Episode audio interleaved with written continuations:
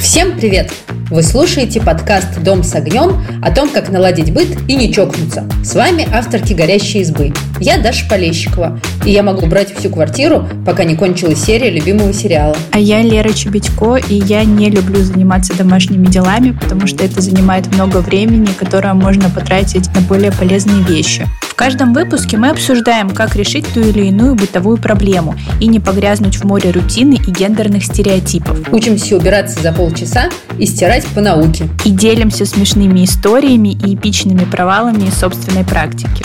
Моей самой большой ошибкой в жизни было постелить в зале белый ковер потому что, мне кажется, сколько я его не убираю, я ему могу пылесосить каждый день. Сын на уроке рисования ляпнул красной гуашью себе на грудь, или его товарищ ляпнул ему на грудь, я не знаю, как это происходит, но рубашка всегда в гуаше. Он просто подсаживался ко мне каждый вечер и говорил, шел третий день, когда Лера обещала помыть пол. Слушайте нас на всех популярных платформах. Не забывайте ставить лайки и делиться своими бытовыми секретиками в комментариях.